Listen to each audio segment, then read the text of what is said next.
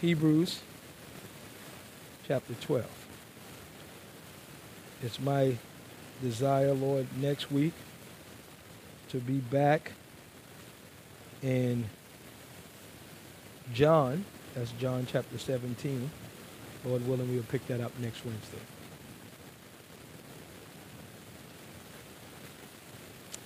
Hebrews chapter 12.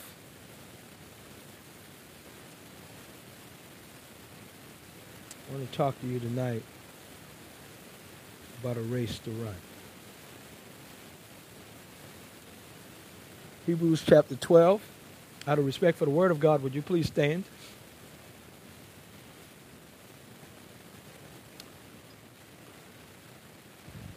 I'm just going to read the first two verses. The Word of God. Let us hear it. Wherefore, seeing we also are compassed about with so great a cloud of witnesses, let us lay aside every weight and the sin which doth so easily beset us, and let us run with patience the race that is set before us, looking unto Jesus, the author and finisher of our faith, who for the joy that was set before him endured the cross, despising the shame and is set down at the right hand of the throne of God. Amen. Thank you for standing. Please be seated. Let us pray together. Our Father, again, how thankful that we have your word, your precious word, that word which is forever settled in heaven. Oh God, settle it in our hearts this evening, we pray. Fill us with strength Fill us with heavenly love. Fill us with the praise of Jesus Christ. Now help us this evening as we seek to speak of your glorious Son. Hear our cry. We ask your blessings upon us. In Jesus' name, amen. the Hebrew preacher is consumed is consumed with the uniqueness, the loveliness, the supremacy, the excellency of Jesus Christ. And he wants his readers, his listeners, his audience to be consumed with the same thing. Jesus was front and center of his life. After giving to this group warnings as well as encouragements. The Hebrew preacher comes to chapter 12 and he tells them, run the race. Run the race. So we want to see first the motivation for the race. The motivation for the race. We begin with the word wherefore that word, that little word, takes us back. It takes us back to chapter 11 to a large crowd, a great multitude. But it probably goes a bit further to chapter 10, verse 38. So now the just shall live by faith. The just shall live by faith. And after leaving chapter 10, the Hebrew preacher then goes into chapter 11 and gives us this catalog, this litany of people who live for the faith. Gives us a dynamic display. The just, the just are they who trust the Lord until they breathe their last. The just shall live by faith. Not only did they live by faith, but chapter 11 tells us they also died by faith. This demonstrates something in chapter 11. It openly tells us that they started with a good report. But if you read the whole chapter, it also tells us they ended with a good report. Why would I say that? It's not so much as how you start, but how you finish. They started good. In verse 39, they ended good. He highlights, he tells us of several figures. He said, There are so many, I can't even name them all, who lived and died by faith. In other words, who persevered to the end. Speaks of their service to the Lord, even when everything was against them. It shows their unshakable, their unshakable confidence in God, even when death threats were all around them. Unshakable. It demonstrates their bold belief when the sword and torture was put to them. Bold belief. When life circumstances, situation seems unbearable, are we unshakable? Confident in Almighty God. Can we say when things seems to not go our way. On Christ, the solid rock I stand. All other grounds is sinking sand. Can we say? Can we cleave to the immovable rock? Or can we say, like Hannah, there's no rock like our rock? the Hebrew preacher is calling them to a confidence because there's a catalog of those who live with confidence in the living God. This is an encouragement to the listeners. This is motivation, if you will, for them by telling them, look, you are surrounded with a cloud of witnesses who ran the race, who finished. You could do the same thing. I love this. he tells them that it's a great cloud and it's called witnesses. The word witnesses, right there in verse 1, the word witness is the same word used for martyr. The same exact word. It is used in Acts chapter 22 when Paul gives the account. When Paul gives the account, actually, Luke gives the account of Stephen's death and it's used by Jesus Christ in Revelation chapter 2 for Antip, Antip, Antipas, excuse me, the faithful martyr. The word could mean martyr, but that's not what I think the word means here.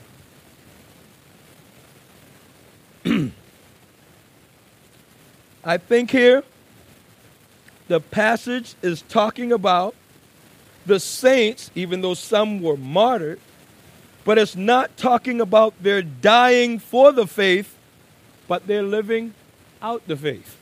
Are you still with me? They're living out the faith. He's talking about how they trusted the Lord because of whom He is and what He does. Not they're dying for the faith, per se. These two things go together so that they can fight on, they can run on until the end. You have a crowd, you have a multitude who lived out the faith. We should say, hmm. They lived out the faith. They ran a race. In other words, as some, some said, they are in the stands cheering us on. That's what some would say. I like that. The problem is, you can't hear them. if they're cheering you on. I don't think he's telling us they're looking down, cheering us on. No, he's telling his audience, I don't want them to look down. I want you to look back. And I want you to look at that crowd, and that should be your motivation.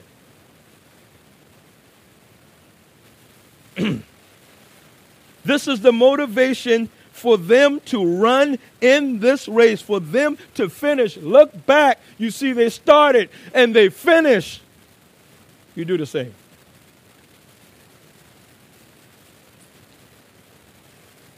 It lets us know that this race is not built on academics.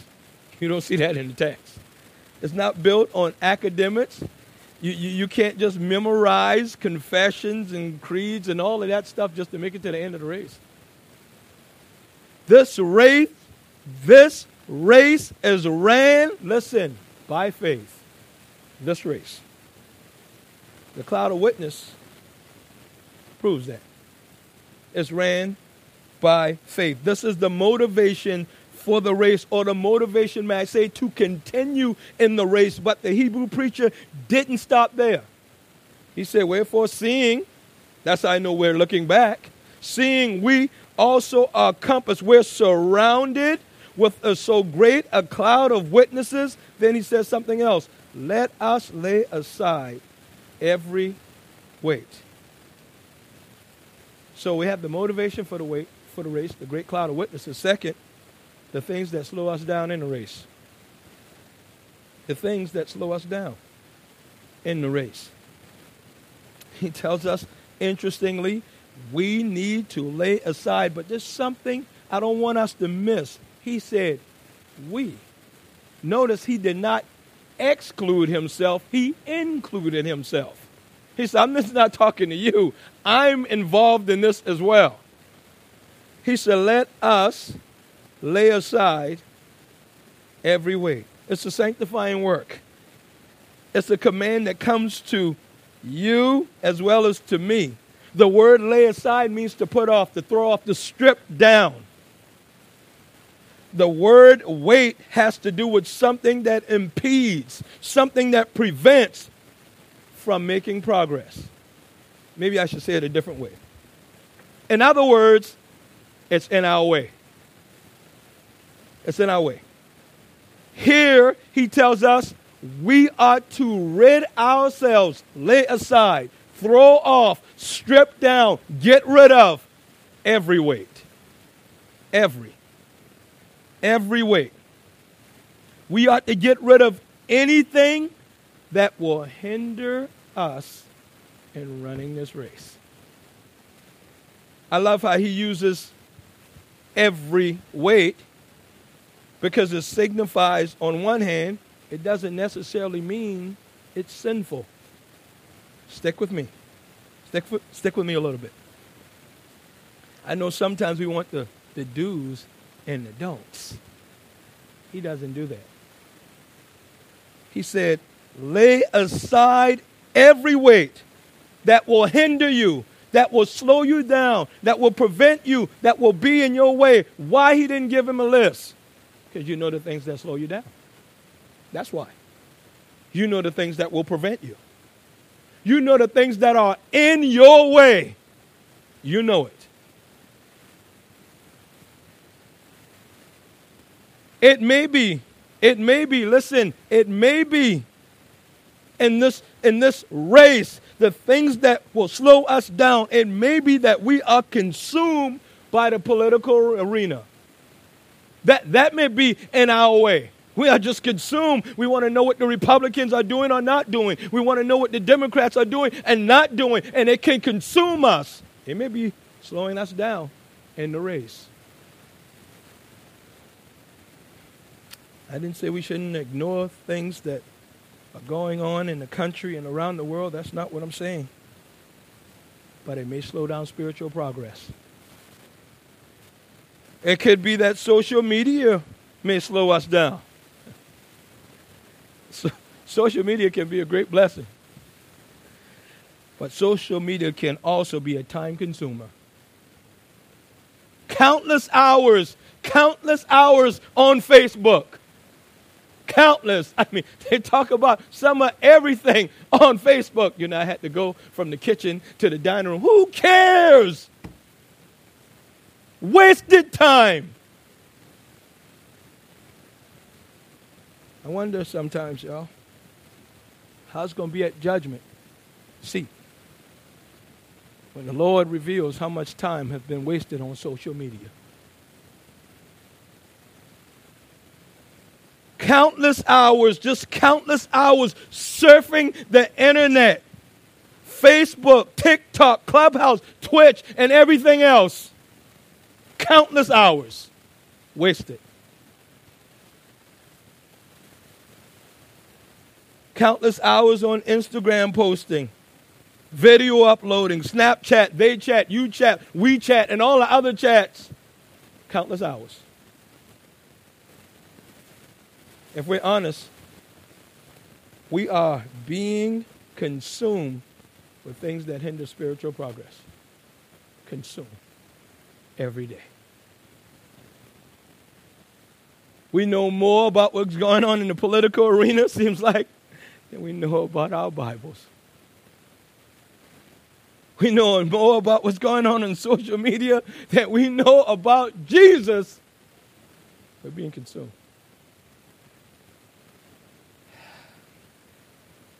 The reader says, maybe I should say the preacher says, anything that will hamper our progress in this race needs to go. That's what he's saying. He said, if it's slowing you down, if it's in your way, if, if it's preventing you, it needs to go.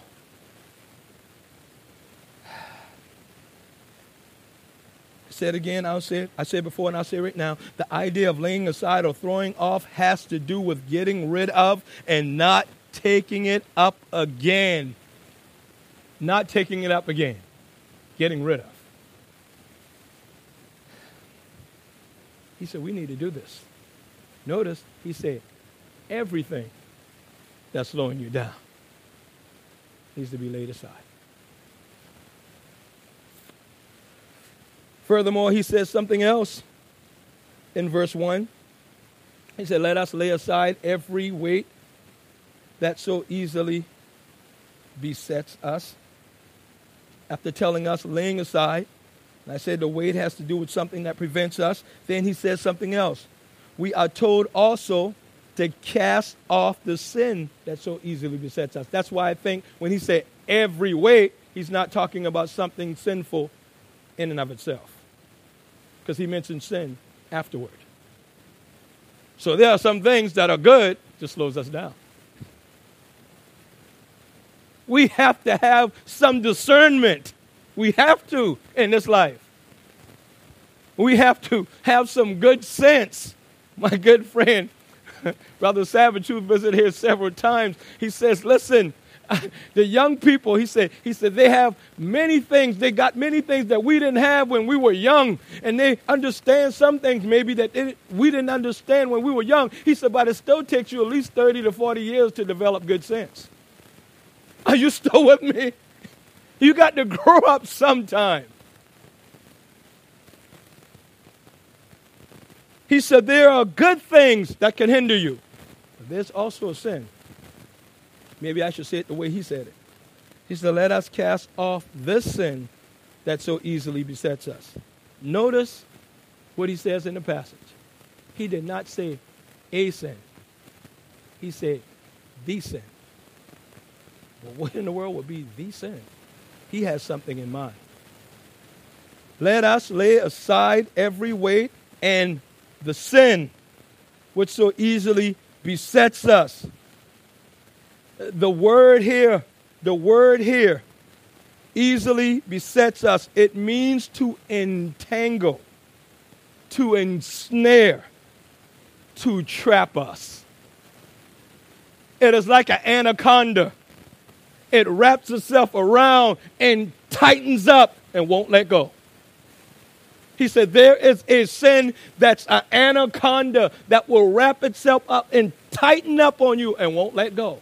Well, what in the world would that be? Squeeze.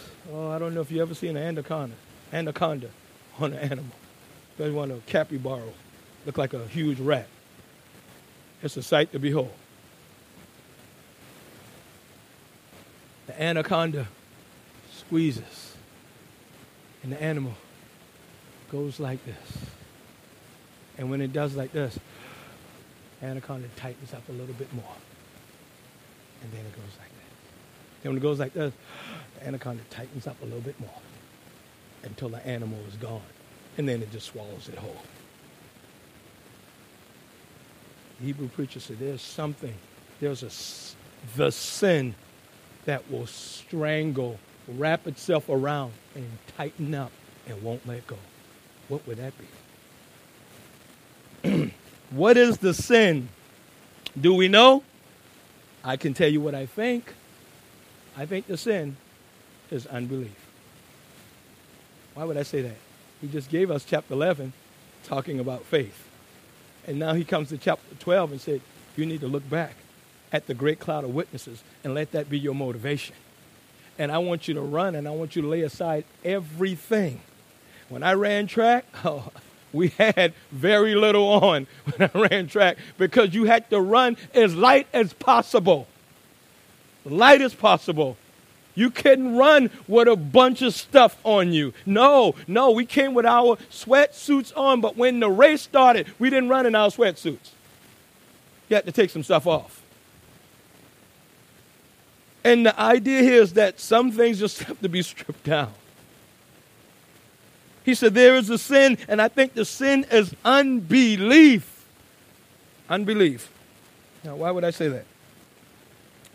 Well, for time's sake, let's just say it this way. Go back to chapter 3. They ran, but they didn't make it. Chapter 3 in Hebrews, some did not make it because of what? Unbelief. Unbelief. He even says this right here. They didn't enter into their rest because of unbelief. They didn't finish the race. He also warned his hearers to make sure that they didn't have in them what? An evil heart of what? Unbelief. Unbelief in departing from the living God. In chapter 10, he tells them, Let us draw near with a true heart and full assurance of faith. So I think he's telling us that that sin is unbelief. Because all of our days, we have to fight it. All sins stem from unbelief. All. Every last one. If you steal, or oh, you steal, or you stole, however you want to put it, it's because you didn't believe what God said about stealing. It stemmed from unbelief. All sins. Unbelief birthed every other sin. Our parents in the Garden of Eden. You'll say, how could that be? Did they believe God? They believed the little God, didn't they? You should not surely die. Unbelief is the mother of all sins. Unbelief has been with us ever since the fall, and unbelief will be with us until we breathe our last. We have to fight it all our days. Unbelief. We have to cry like the parent Lord, I believe. Help my unbelief.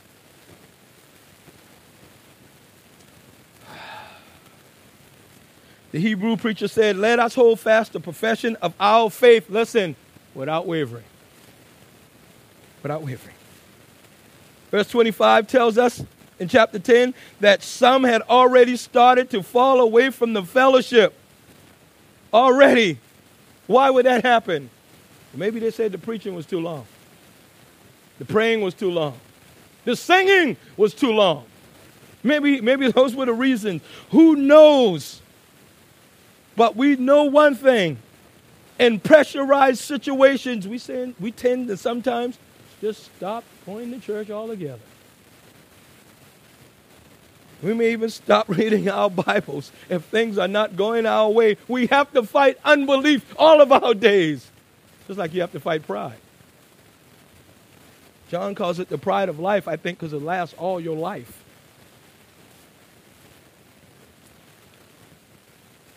We have to fight unbelief all of our days. Oh, we need not to forsake the assembly as some did, but we ought to gather with the people of God to hear the word of God, to be encouraged in the things of God, so that we would be able to press on in the race that God has set before us. We got to fight unbelief. That's the sin, the strangle. That's the anaconda, if you will. So in verse 38 and 39 of chapter 10, he says, Now the just shall live by faith, but if any man draw back, my soul shall have no pleasure in him. But we are not of them, listen, that draw back. You see, you see it? If any man draw back, we have no pleasure in him. But we are none of them that draw back to perdition. No, but of them that believe to the saving of the soul.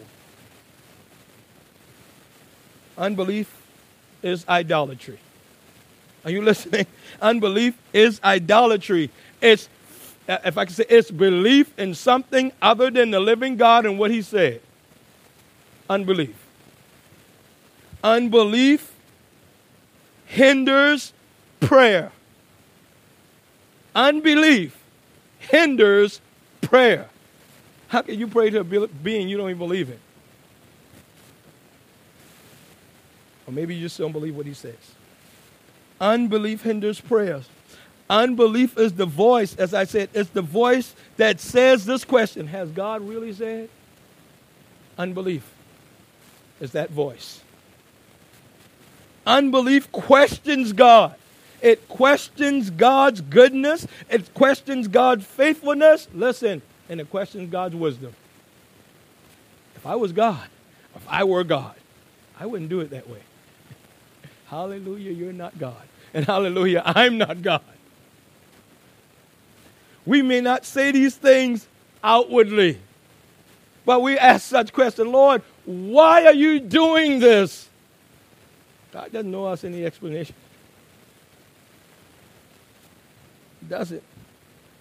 Unbelief question God. If we're honest, it's strange, isn't it? It's strange that we think we know more than God. Isn't that a strange thing? That's very strange. We think we know more than God. We actually think we can do a better job than God. Unbelief is the anaconda. we think we know what is best for us. We think we know what is best for us, and we get mad at God when He doesn't give us what we want. Unbelief is the anaconda. Some things we don't need. You probably can look back, and so can I, and say, Lord, thank you. I wanted that. But thank you for not giving it to me.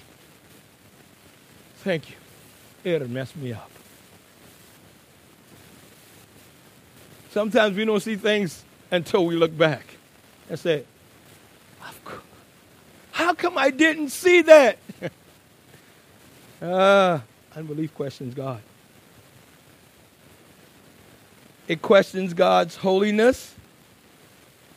A person lies, listen, adults and children, myself as well. A person lies because he doesn't believe what God says about lying. It's just that simple. I can't make it any simpler word. Simpler, more simple. A person lies because they don't believe what God said. Just don't. Or he doesn't. Unbelief will hinder us in doing what God, listen, when doing what God has called us to, unbelief will hinder us from doing that rather see someone else do it.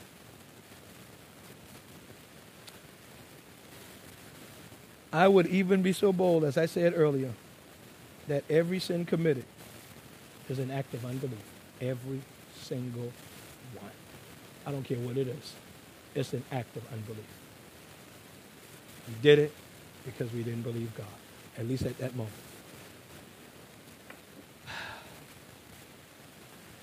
The Hebrew preacher tells us that it easily besets us. This unbelief, at least that's what I think it is, easily besets us, easily entangles us, easily ensnares us. It hinders progress. And if we're not careful, listen, listen carefully. Unbelief will keep you from finishing the race. That's what happened to those in chapter 3. it's been said, I've said it I don't know how many times over the years, sin will take you places you did not plan to go. It will keep you there longer than you plan to stay, and it will always cost you more than you plan to pay. Always. Sin.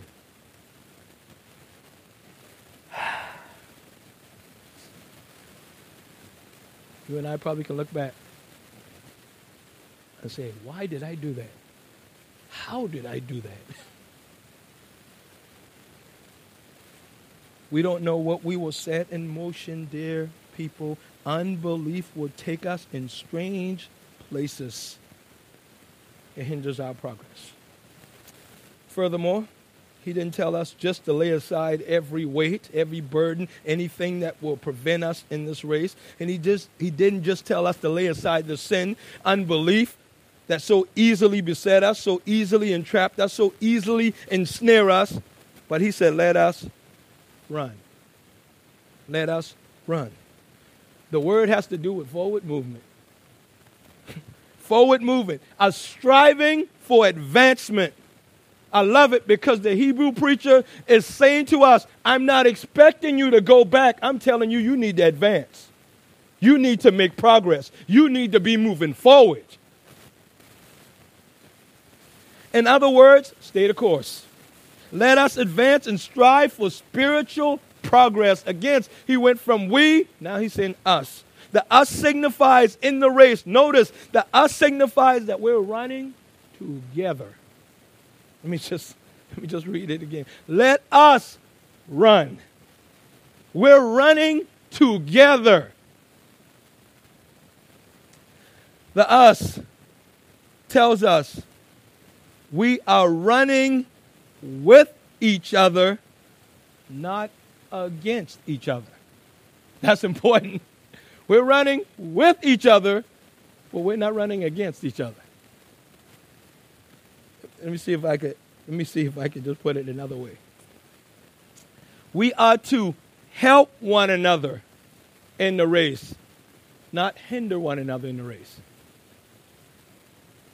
Maybe I could just say it this way. We ought to encourage one another, not execute one another. Can I put it that way? maybe this will be a different way where, where, where we could just get it a little bit more. We ought to care for one another in the race, not cripple one another in the race. It, it's, a, it's a team, if you will. We ought to push one another on, not press one another down. Maybe I should just put it one more way. We ought to be on one another's prayer list, not on one another's hit list. It's a race. We're running together. He tells us that this race, listen, he tells us that this race ought to be run in our version with patience. With patience. That is endurance. That's why I'm calling it endurance in the race. That is a steadfastness, a perseverance. It's not a sprint. We it's not a fast race. It's not what I used to run way back in my school days, a 40 yard dash. No, this, this, this race here is a lifelong course. You have to pace yourself in this race. We have to pace ourselves when running. We have to steady ourselves in the race, and we have to be on guard in the race. We ought to let nothing, nothing hinder us in this race. But I have to say something. There are false brethren in this race. Remember chapter 3? Some didn't finish the race unbelief. There are false brethren on the racetrack. There, there are cheats on the racetrack. Jesus said, Beware of false prophets that come to you in sheep clothing.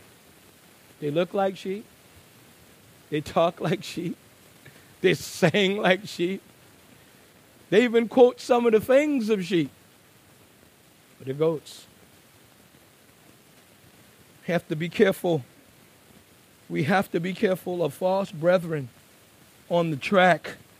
Paul says something similar when he calls the elders of Ephesus in Acts chapter 20 And he tells them, you know, I've, I've kept my course. You know what I did? I preached repentance toward God and faith in the Lord Jesus Christ. I gave you the whole counsel. Now I have to give you some warning. I want you to be careful of wolves that come from without. Well, that would have been enough to say, okay, Paul, we got that. But Paul didn't stop there. He said, but I also have to give you another warning. You got some wolves within. He said, even from among your own self. How would you like to have been there when Paul said that? Even from among your own self shall men rise up and speak perverse things, twisted things to draw people away after them. Not only from without, but also from within. False brethren on the track in the race. It is called a race. The word literally means a struggle or a conflict. It could also mean a course of life, a contest. And so I want to use it this way this is one's course of life in this contest. In this contest, listen, we are not competing. As I said before, we are not competing against one another. You ought to see me, and I ought to see you. I am not, not your competition, I am your companion.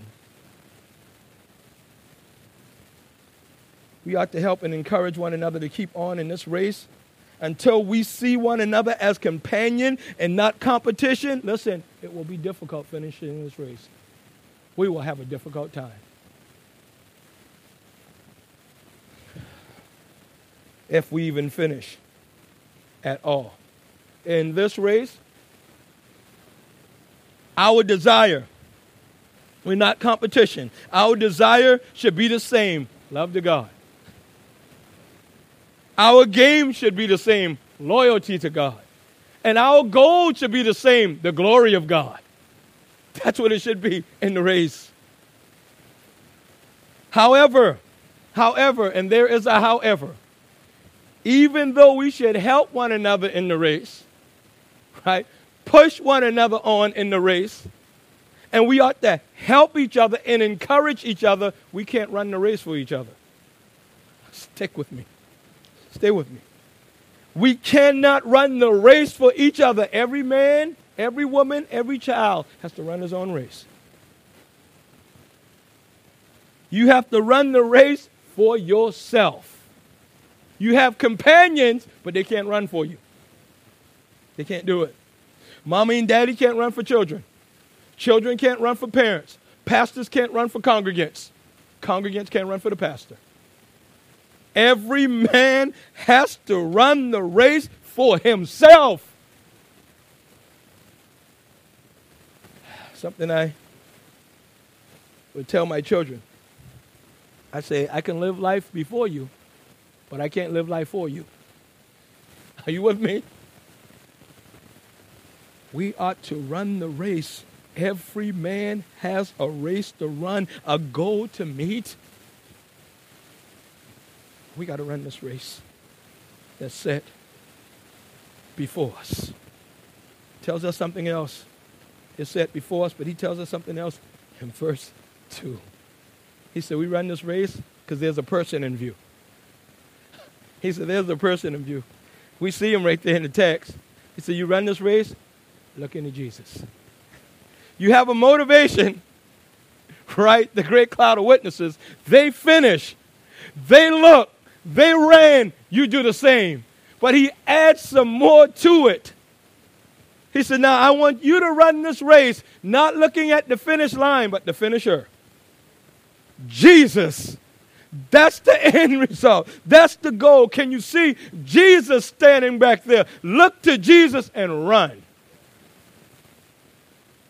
Run. The word means to look away from everything else. I love it.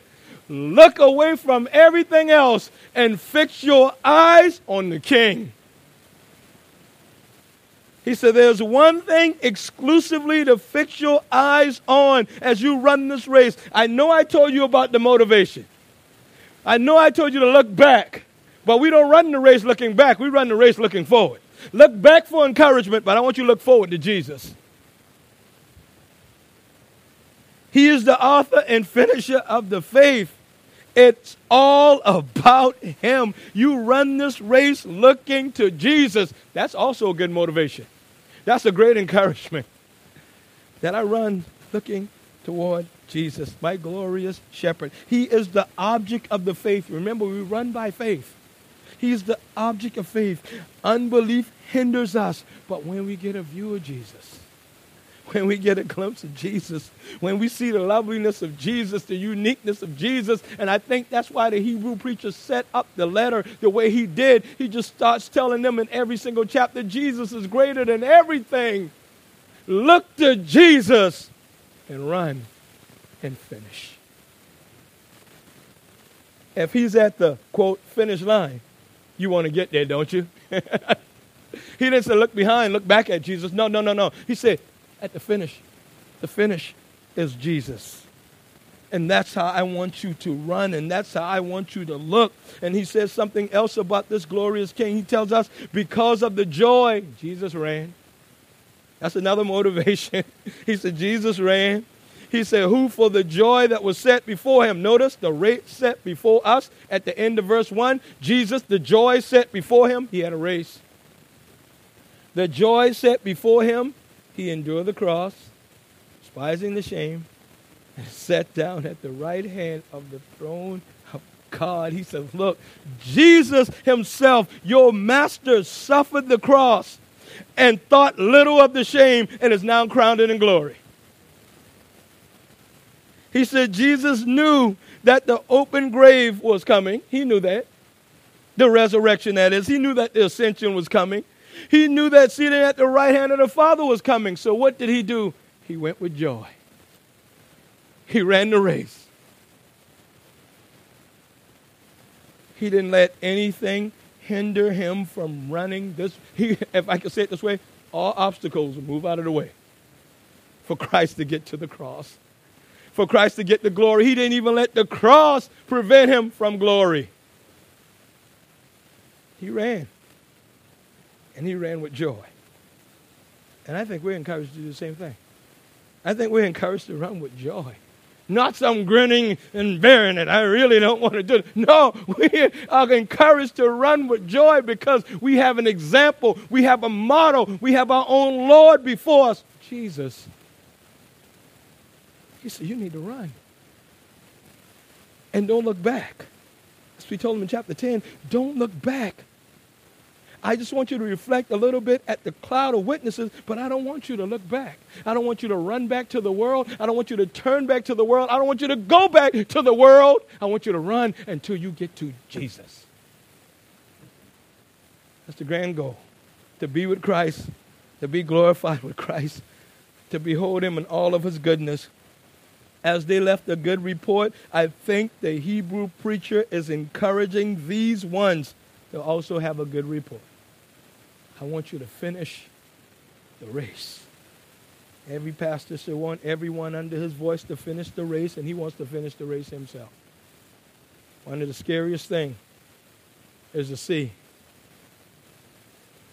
falls all around us. I'm talking about falls, even prominent, and doesn't even have to be prominent. Usually, when someone falls for some reason. I don't, I don't know why. I'm not, I can't say usual. But sometimes when people fall, we, ah, I know he was like that from the start. We ought to hang our head in shame. You know, that, you know what that does to the name of Jesus Christ? You know that what that does to the body? You know that what that does to our witness? We have to hang our head in shame. Remember a friend of mine pastor, send me books. Had a great, tragic fall. I couldn't believe it when I got the call. I sat in the chair. I saw me in the chair. And I sat, tears in my eyes. I said, I'm scared. Because that could be me next. You ought to hang our head in shame when something like this happens. This is no time to clap our hands. I know he was false from the start. We don't think about the glory in the name of Jesus Christ. Any of us, we're just a step, not only a step between us and death, step between a great fall. Just one step.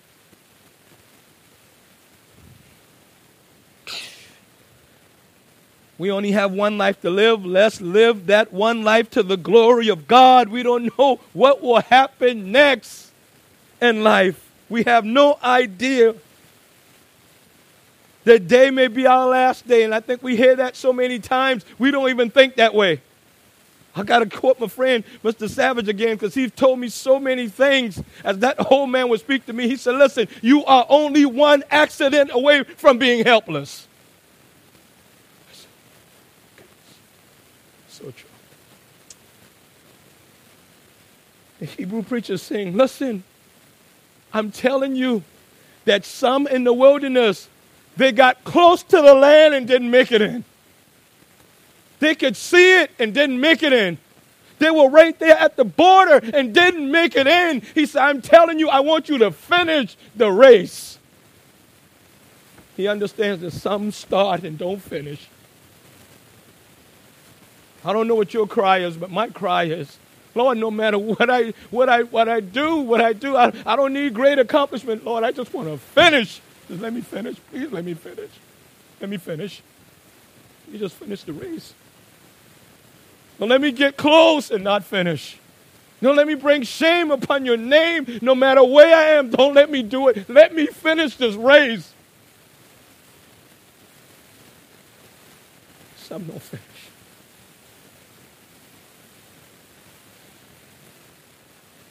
Tell you, and I used to go out witnessing with. Oh, we was almost like brothers, blood brothers. He knew more scriptures. And I don't know how many people, people I know he knew so much scripture, he could start at Revelation chapter 1 and go all the way, and he's in chapter 10, verse for verse. Left his wife, children, and everything went to the world. How could that happen? Preached and everything. I said, Lord, I want to finish. Don't let me go back. You and I know, if we're honest, we got to cover our eyes from so many things. The world is not our friend. The world is out to capture our mind to squeeze us into its mold, if you will. That's what it's going to do. That's what it's wanting to do. We can't afford to put down our guards. We can't afford to do that. Usually things don't happen all at once, y'all. It happens in steps. It looks like a great fall, but it was steps leading up to that fall.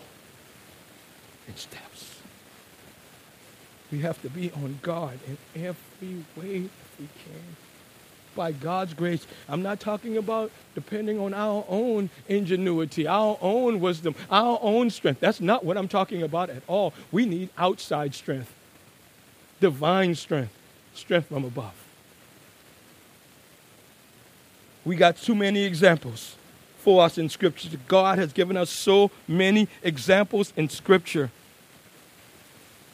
How about David? You remember King David, the sweet psalmist of Israel? The man God gave great success when he fought the big giant, Goliath, and God wrought a great victory. And God established his kingdom. Everywhere David went, the Lord was with him, blessing him on every hand. He was victorious, he was undefeated until you get to 2 Samuel chapter 11. How could that happen? Listen, I said, if it could happen with David, Lord, help me. If this is the sweet psalmist, if this is the man whom you said he's after my own heart, if it could happen to him, Lord, keep us. Keep us. I just want to finish. That's all. I hope I'm going to do this. We ought to again look to Jesus this glorious author and finisher of our faith. He had joy set before him. He endured the cross. He despised the shame. He didn't pay any attention to it, disregarded it, because he had a bride that he had to capture. I told the story before, I want to tell it again. A little 12 year old girl in London who was lost. And as she was lost, and that police officer found her, he was, she was in tears. So I'm lost. He said, What's your phone number? She said, I don't know. Let me tell you, parents, your children need to know your phone number. She said, I don't know. So what's your address? She said, I don't know. He said, How am I going to help you? She said, Just show me the cross. See over there at Westminster Abbey, you got that Charing station where you have the train and so forth. But at it, you have this 70 foot high monument there. And at the top, it's called Eleanor's Cross. At the top of it is a big cross. She says, Show me the cross. If I can get to the cross, the cross will get me home. My friend, listen, the Hebrew preacher is saying right here, listen, I want you to run the race, look into Jesus, just show me the cross, and if you can get to the cross, the cross will get you home. I'll get you home. We must run the Christian race in spite of opposition or difficulties. We must. We will make little to no progress unless we look to Jesus. Are you with me? Little to no progress unless we look to Jesus. We ought to lay the things aside that will hinder us in this race. Let us run. Christ did not shed his holy blood. Listen, Christ did not shed his holy blood. I'll pause for a moment. When I played football, I said, I'm not playing football to sit on the bench. I'm playing football to play football. Christ did not shed his precious blood for us to sit on the bench. Are you with me? He shed his blood so that we could be out there running the race. With everything in us. Not a half hearted race. We ought to run with everything in us. This race. Lord, you give me the energy and help me use every bit of it to live this life to your great glory. Let me run so I can finish. We have to lay aside, listen, all excuse making. We got to lay it all aside. I don't have time to read the Bible. I don't have time for fellowship. I don't have time for prayer. We got to lay all that stuff aside. Excuse making.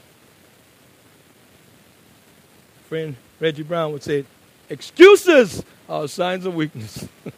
he would tell me.